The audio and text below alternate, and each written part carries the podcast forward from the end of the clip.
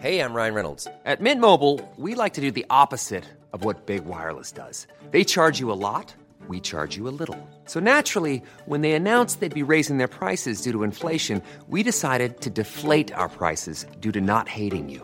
That's right. We're cutting the price of Mint Unlimited from $30 a month to just $15 a month. Give it a try at mintmobile.com slash switch. $45 upfront for three months plus taxes and fees. Promo rate for new customers for limited time. Unlimited more than 40 gigabytes per month. Slows. Full terms at mintmobile.com. Spring? Is that you? Warmer temps mean new Allbirds styles. Meet the Super Light Collection, the lightest ever shoes from Allbirds, now in fresh colors. They've designed must have travel styles for when you need to jet. The lighter than air feel and barely there fit makes these shoes some of the most packable styles ever. That means more comfort and less baggage. Take the Super Light Tree Runner on your next adventure. Its cushy, lightweight foam midsole supports every step, and the extra outsole traction gives you the grip to just go for it. The eucalyptus fiber upper adds next level breathability to keep you going all day. Plus, the super light tree runner is comfortable and ready to go right out of the box. So, what can you do in a super light shoe? What can't you do is the better question. And because they're super packable, the real question is where are you taking them? Experience how Allbirds redefines comfort. Visit allbirds.com and use code SUPER24 for a free pair of socks with a purchase of $48 or more. That's A L L B I R D S dot com, code SUPER24.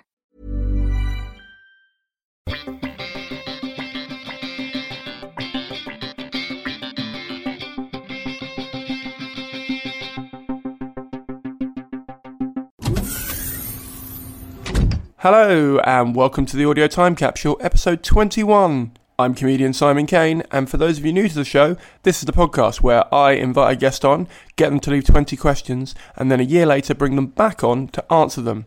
I then edit it so they're talking to their past self. All past voices will sound like this, and all future voices will sound like this. To give you an idea of how this show's structured, here is a question that I left myself before this week's guest arrived. Hi, Simon.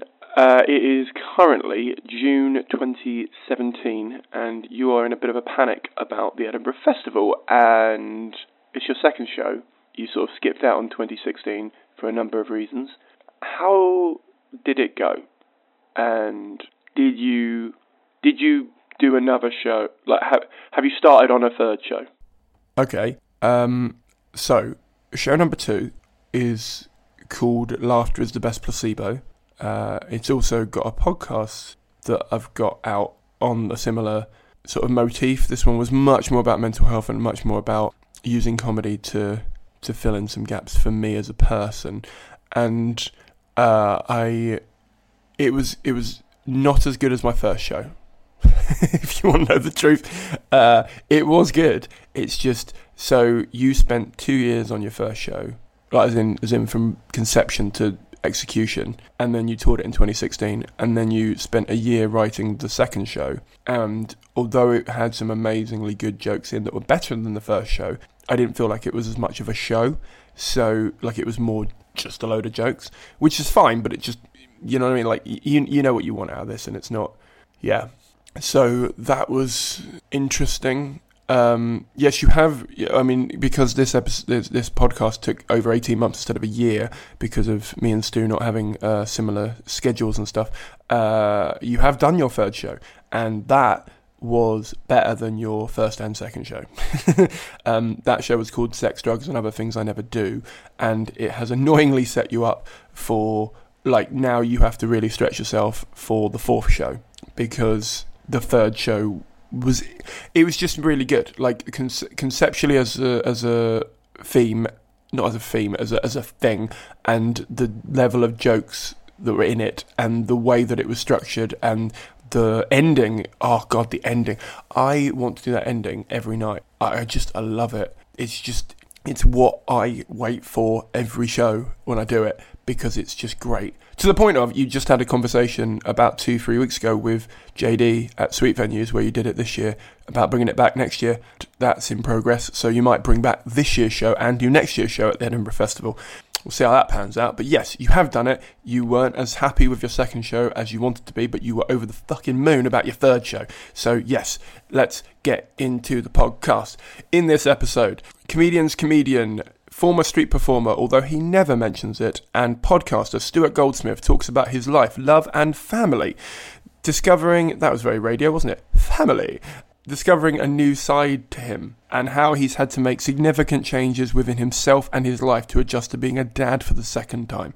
It, it was really interesting to hear the sort of actual behind the scenes of a dad comic. I don't say a dad comic, a parent comic, because I feel like a lot of comedians who have kids immediately start doing material about kids.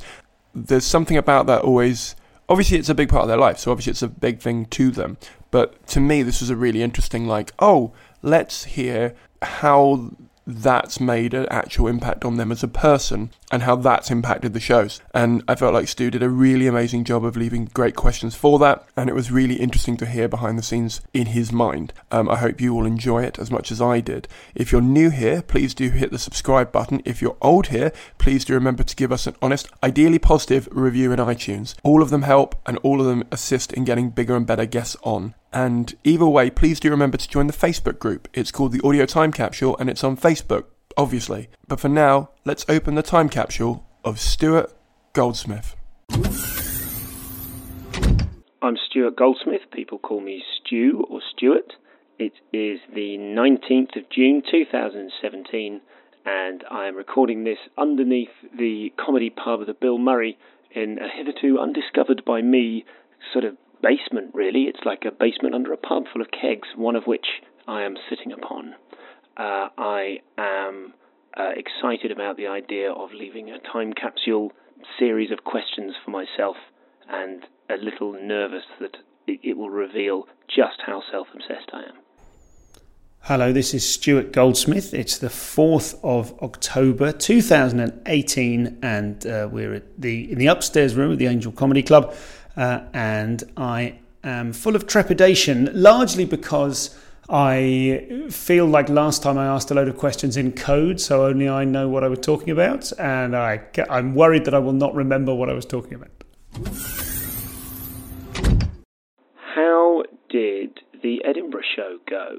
This was a very different process this time, and uh, if you pulled it off as you feel you might, you would have done something a bit different and a bit new. But this is the sort of hold your nerve stage. Remember, you had a chat with Steve this morning where you basically were asking him to tell you to hold your nerve and keep doing this slightly different approach where all your instincts are going, no, be safe, do the old system. So, what happened there? Yeah, it worked. I, it worked. I did. Uh, well done, you. You pulled it off. Um, and Steve was absolutely right that you should hold your nerve. This was, of course, Steve Dunn, uh, who's a, a, comedy confidant of mine and, and ours. And um, it did work. It was it, it it worked really well. It was your best show in a critical sense. Um, and then because this conversation is taking place over the course of almost a year and a half, uh, the second show refined that system of working in a deliberately scrappy fashion, creating material in the second half of a tour so that I'm perpetually trying out new stuff in front of an audience of people who've come to see me as opposed to three men and a dog at a preview in the middle of nowhere. That was very uh, positive. That really worked. And then in 2018, you refined that and did it more so and kind of you keep trying to almost whittle the creative process down to its I mean efficiency is a weird thing to talk about in creativity but your personal situation being what it is in terms of your family and where you live and how much time you want to spend with your children um, trying to be efficient about creativity is a sort of funny way to look at it. And thus far, it's been working really well. So, pat on the back for you. And uh, thanks, Steve. That really did work. It worked. That was lovely. To clarify, the uh, the system that we're talking about here is going on tour, doing a 40 date or so tour, and in, in the tour, in the first half of the show, I do the hour show that everyone's come to see, and then I'm very upfront and explicit with the audience, saying that you you've now seen the show just before the interval. Uh, you've now seen the show. Um, I am uh, I now consider you to have had your money's worth. And uh, please come back after the interval for. Oh no, I say it's not an interval it's explicitly not an interval because the show is finished. It's a break. And uh, after the break, I will be doing some very scrappy new stuff and improvising in front of you around a series of index cards.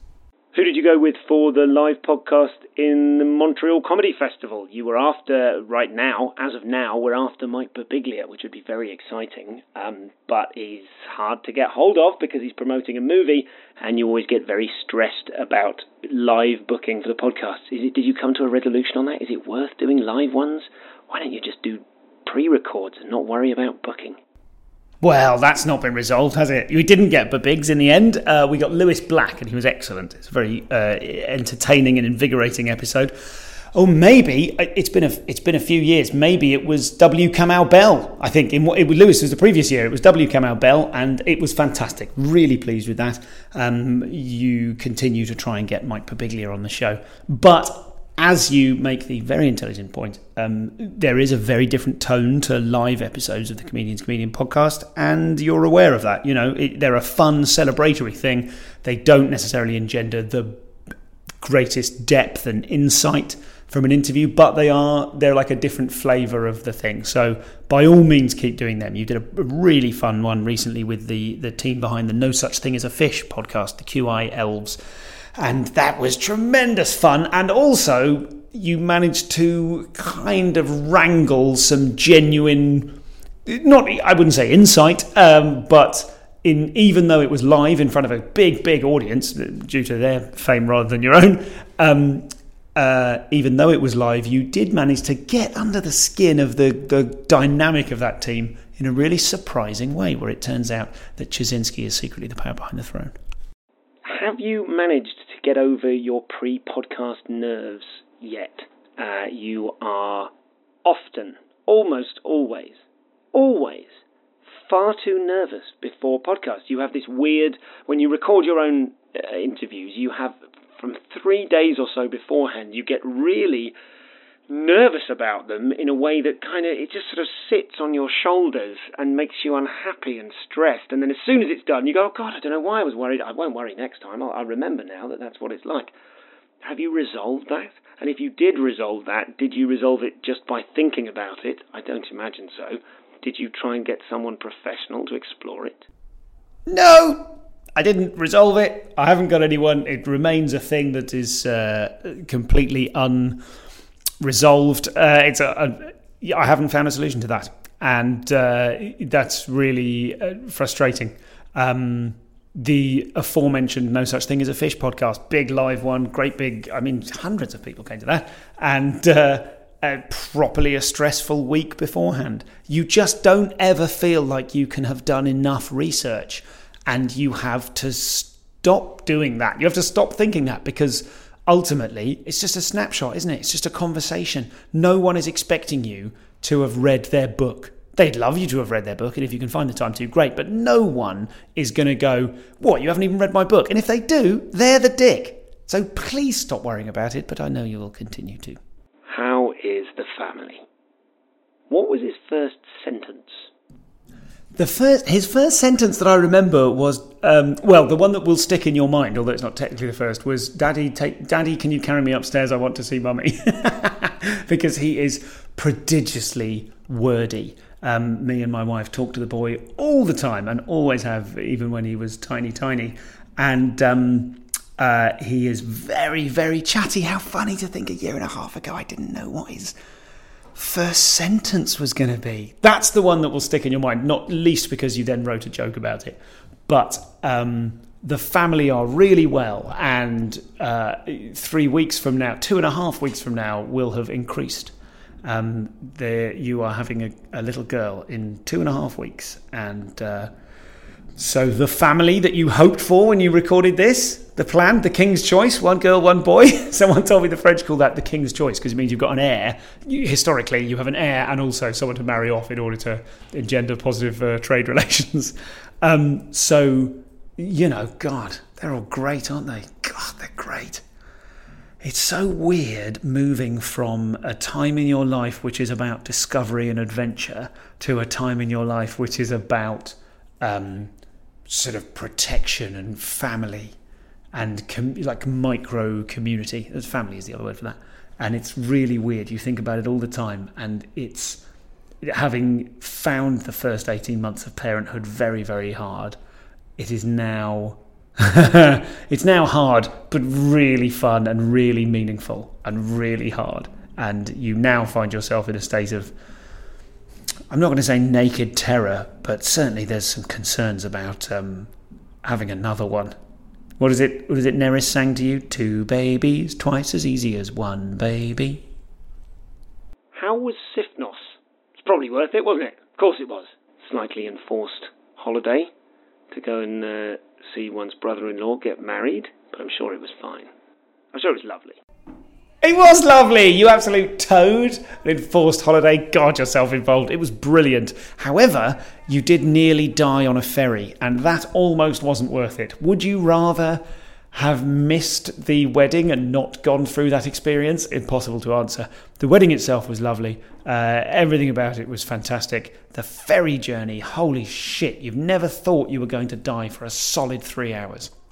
And that that's up there with some of the worst experiences ever, such as the cider hangover when you were 17, the day before your audition for circus school. Um, where I remember you have quite glibly said since, I would rather have died then and not lived the last however many years than have had to have gone through that. So, and the ferry ride was right up there with that. But um, you're an absolute toad for uh, for considering it an enforced holiday, even though this year's post Edinburgh holiday was also a specific trip to somewhere to see someone close to you get married, and that's absolutely fine. But next year, you mark my words. Have you met any other new dads near where you live yet? Yes, you have. Well done. Um, you've met one or two, and uh, also you've got some great material out of the fact that that's difficult. So that's the comedian's way of dealing with things, isn't it? Either fix the problem or write jokes about the problem, thus getting something out of it. Um, we went on dad camp, uh, and uh, next time we go on dad camp, we'll invite all of our kids. Um, but as it was, dad camp was a really fun. I mean, those weren't with dads that you'd met they were with a, a few lucky dads near you, a few lucky pre buddy dads.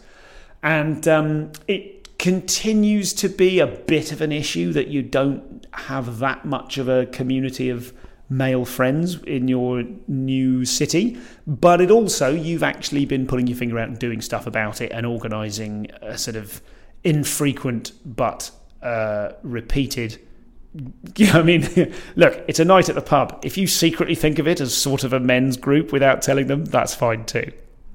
Have you got round to doing anything about the house? Anything? Not not like an extension, but literally, have you mowed the lawn?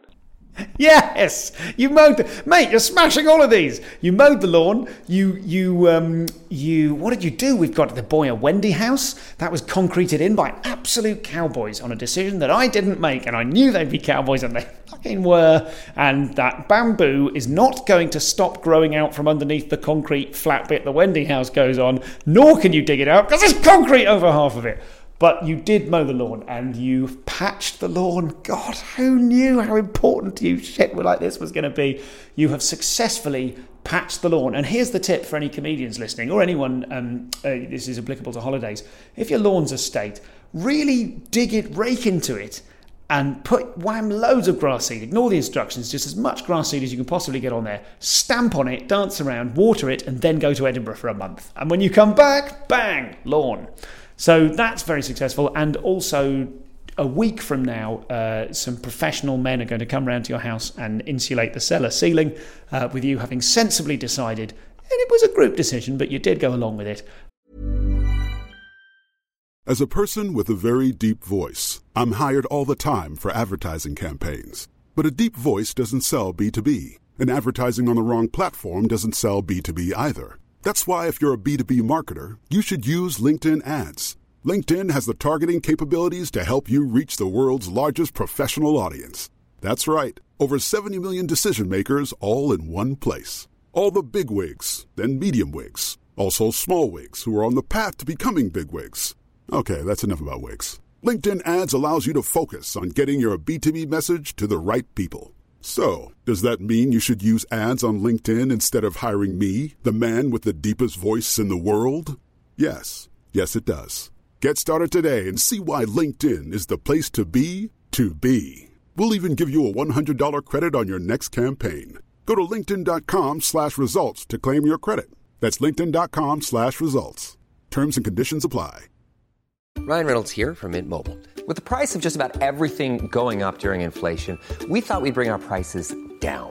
So to help us, we brought in a reverse auctioneer, which is apparently a thing. Mint Mobile unlimited premium wireless. Ready to get 30, 30, bit to get 30, bit to get 20, 20, 20, bit to get 20, 20, bit to get 15, 15, 15, 15 just 15 bucks a month. So, Give it a try at mintmobile.com slash switch. $45 upfront for three months plus taxes and fees. Promo rate for new customers for limited time. Unlimited more than 40 gigabytes per month. Slows. Full terms at mintmobile.com. that although it was tantalizingly that job was tantalizingly the upper reaches of your DIY ability, it was probably sensible to get someone to come and do it. And the quote was reasonable. Did you get a builder to come and look at that lintel? Because that is definitely going to become a problem. Or have you held your nerve and decided to just keep quiet about it and hope nothing collapses until you eventually move, which could be years from now? the lintel is not a problem. The builder came round, he looked at it, he went, No, no, no, that bit's not the lintel. That's just a vis- that's a cosmetic thing which is broken. The real lintel is secure. Christ, this is so mundane. I love it. But this is 100% where my life is. God knows what I'm going to talk about. This is why I'm not doing Edinburgh next year. I have nothing to talk about apart from lintels and lawns. Are you doing it again? Are you doing another show again? Are you currently working on show number eight? Is it ready? Is it sensible to keep throwing them out every year? Are there any alternatives?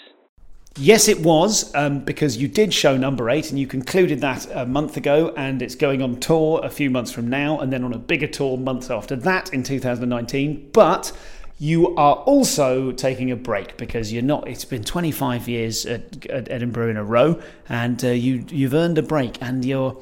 It's not that you're starting to hate it. Let's start with that. But it's not that you're starting to hate it. You'll always love it. It's part of you. It's like your spine. You can't hate your spine, but um, you are tired of you. You will. You thought when you were asking me these questions that you would have run out of things to say, and you and you'd think, "Oh God, what a relief it would be to not have to think of more things to say." And of course, it isn't that.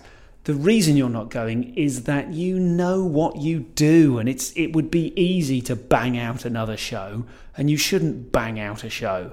You should what somewhere between wait until you've got something you desperately desire to talk about and also just don't make this party boring by doing it the wrong way. You do this with everything in your life. You do this with festivals, you do this with all of the exciting elements of your work, and this is necessarily a part of your job. For all the exciting bits, what you do is you you do them again and again. You go to a new place, you cast about, you go, how can I fit myself into this? How can I inhabit this? How can I make sure I always come back to it? And then you do that and you do that and you do that, and then eventually you come around going, Oh, I'm a bit bored. Well, of course you are. You're doing it wrong. You're not supposed to kind of wedge yourself like those little not a crampon what's the one? Like it, it looks like a sort of it looks like the pedal that a drummer uses for the bass drum the foot pedal but you whack it in a mountain and then you is that a maybe that's a crampon anyway the it you do that to things to festivals to to experiences and um you you just get in there and kind of force yourself into it and that we're not going to do that for a bit. Well we are we're just going to do it with a bunch of new ones. Also you went to south by southwest this year and really that's the one you've got to go back to and stick yourself in and inhabit and become a part of. So you've learnt nothing but uh, congratulations. What happened at Cambridge? what did happen at cambridge? That's elusive where was I? This would have been before the. This would have been before the t- the second time I took a tour show to Cambridge Junction. So I'd have been worried. Okay, gotcha. Um, you were worried that the aforementioned system of uh, doing the new stuff in the second half of the tour show. You were worried that in Cambridge, because when you'd done there in year one in Cambridge, you had it was very near the end of the tour. It always seems to be near the end of the tour. So the new stuff that you're doing in the second half is practically the finished next year's show. So you went back to Cambridge thinking, "Oh God, I'm going to do a show," and they're all going to they've already going to have seen it. And actually, it wasn't a problem at all. Loads of different people turned up, and the hardcore that wanted to come and see you two years running knew what they were getting into because you'd made it so clear and you'd enjoy it. You are now faced with the perennial Cambridge problem where you actually said, like, again, that was the one where it came together and you went, that is the show, it's ready now. And you actually said on stage to the people of Cambridge at the end of the two hours, you said, don't come back next year. I'm not coming next year. Oh, I might do. But if I do, don't come back because that was the show. And then they cheered in a manner that suggested they would come back. So don't worry about it. Are you doing any regular exercise at all? No. Are you training again? Nope. No further questions. no further answers. No, because um, the training was in Brazilian Jiu Jitsu, which you didn't talk about whilst you did it. Now you don't do it anymore, so you can talk about it. Um, basically, after an accident where you broke your thumb, uh, in Edinburgh whilst training. Um, you there was a cock up with some X-rays, and uh, you were told that your thumb was not broken, but it was broken, and you didn't find out till six weeks later. By which time it had healed all wrong. Now I know you knew that a year and a half ago, but what you probably didn't realise is that these days it feels pretty weak and achy when you're picking your child up and when you're doing numerous things you need to do with your thumb. So uh, you're not allowed to do it anymore. You've made a decision, as as fun as all that rolling stuff is, you can't do it anymore because if someone grabs your thumb and pulls it, which is a frequent occurrence, it'll probably re-break, and you cannot be without a thumb. And it's really annoying being with a thumb that's crap, a crap right thumb. That's really frustrating. So you're going to have to do something else. You did do couch to 5k, and then you did 5k to couch. you you did your running. You ticked the box. You went, I've done couch to 5k, uh, and then you stopped. And you have tried to redo it a few times, but there aren't enough hours in the day, and you hate running.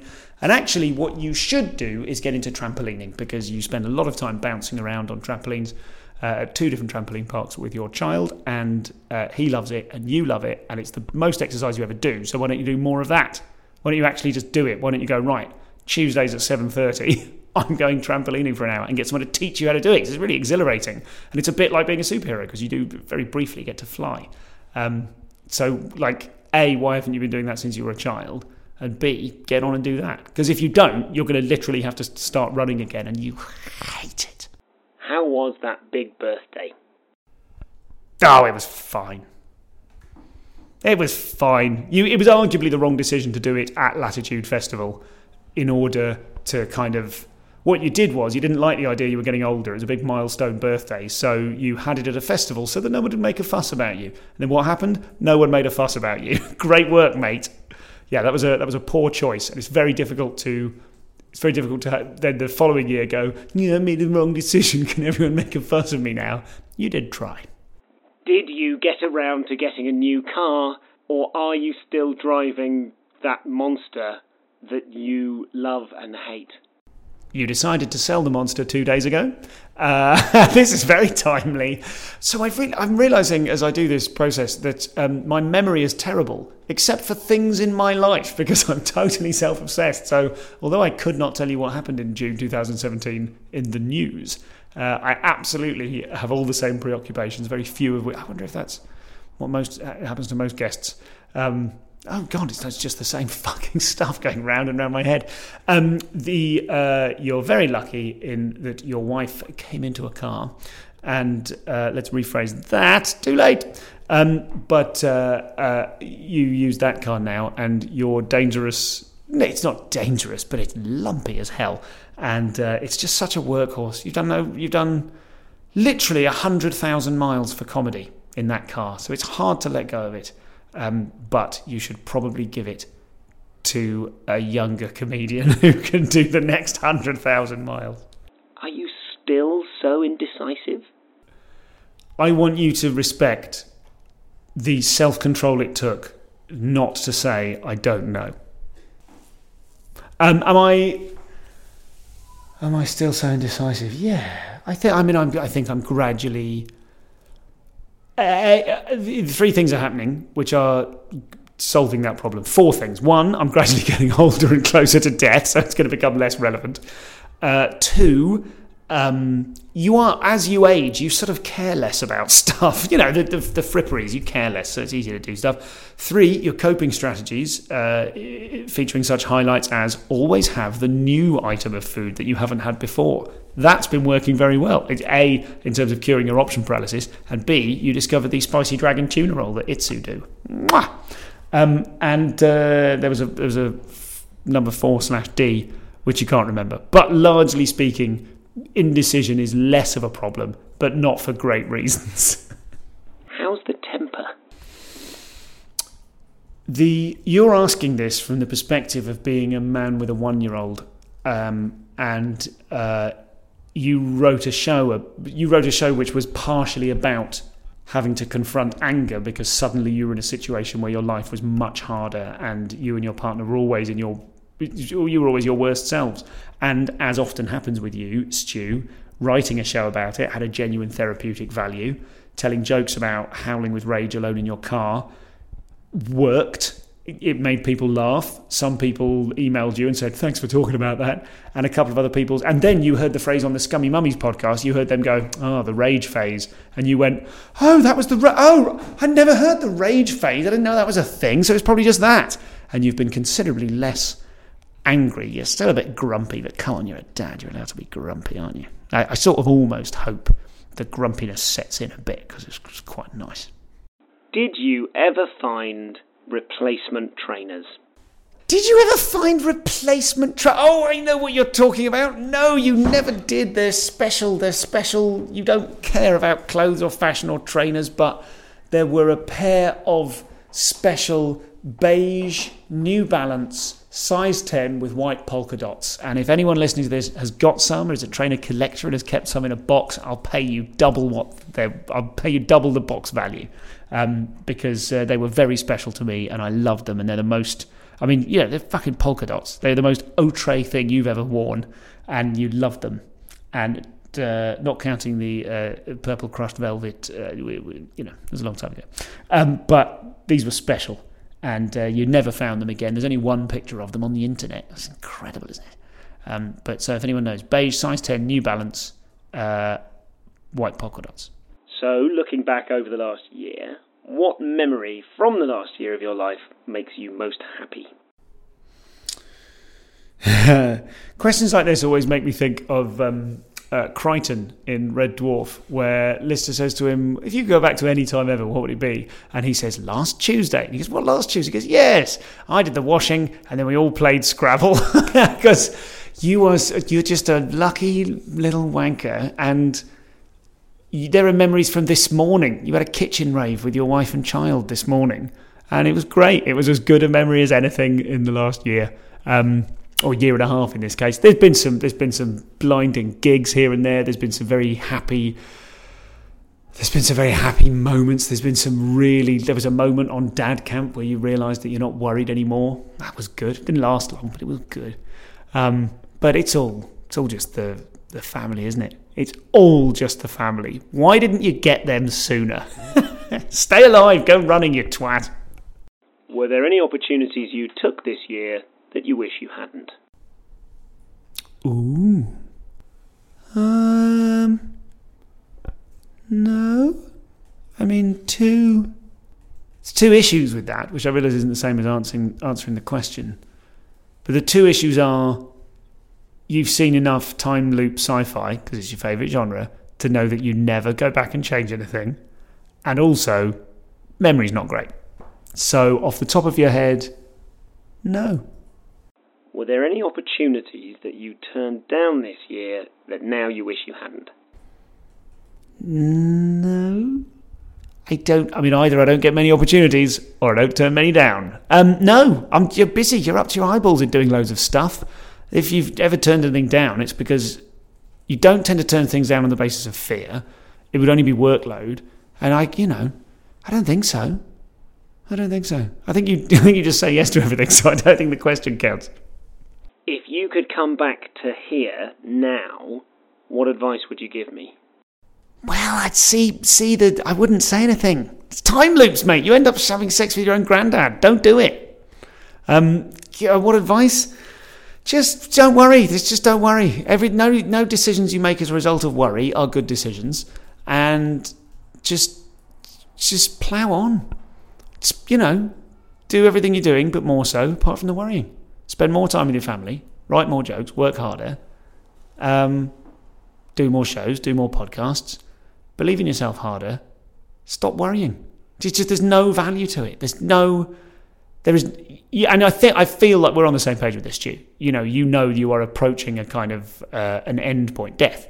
You're approaching death ultimately, and at that point, you know, and in a way that seems more real with every passing day, you know that there's no prize at the end. You know, for going great. I really worried through all of it. Well done, me. Thanks very much. Thank you. That was Stu. Hearing how much he has settled down and how he panics less before podcast recordings. And I used to do that. I used to worry so much before recording podcasts with guests. And now I don't really do it at all. And it was lovely to hear that other podcasters do that because you, podcasting is quite a solitary activity when you're doing the edit and setting up all the questions and you know sort of all, all the work that goes into it. So to hear that someone else has gone through a similar thing was really great for me and i'm sure other podcasters will feel really good about it as well because obviously in the end product you hope nobody thinks you have that fear. Also i've i've copied his system for doing an hour on tour and then doing a work in progress directly after it and i can't thank him enough for that system. Like it, it's a lot more work. Like it's not like oh well I'm there I'll just do another hour because there's so much more arranging with the venue and the audience have to want to see you for 2 hours. There's so much work that goes into it. However it has for me really revolutionized and made driving 4 to 7 hours more meaningful and worthwhile in terms of creativity and in terms of money. So for me I adore it and I love that system of churning out new material. So I'm glad that it works for him, and I'm glad that it's starting to work for me. And uh, I've actually just signed up for Leicester. Um, so if you look out for me at the Leicester Comedy Festival, I'm doing my 2018 show, and then I'm doing a work in progress for my 2019 show. So look out for that. That's the first festival that that's booked into. If you're new here, please do remember to hit the subscribe button. If you're old here, please do remember to give us an honest, ideally positive review in iTunes. All of them help. The guests are reading them. I'm getting great feedback from agents and from promoters and PRs who are having a look at them. And at the moment, all of them are five stars. So if you could keep them at five star, that would be outstandingly helpful. And either way, please do consider giving us a donation. You can do it as a one off on PayPal at simoncaine.co.uk or you can do it on Patreon from $1 an episode. Was this worth a dollar? I think it was. Feel free to do that on patreon.com forward slash audio time capsule podcast. All the links are in the show notes. The audio time capsule is a fruit that got in gravity's way production for the internet. All elements were created by me, comedian Simon Caine. Thank you very much for listening. Thank you very much for subscribing. And thank you very much for rating and donating if you do. I'll see you all in about 14 days' time. Bye.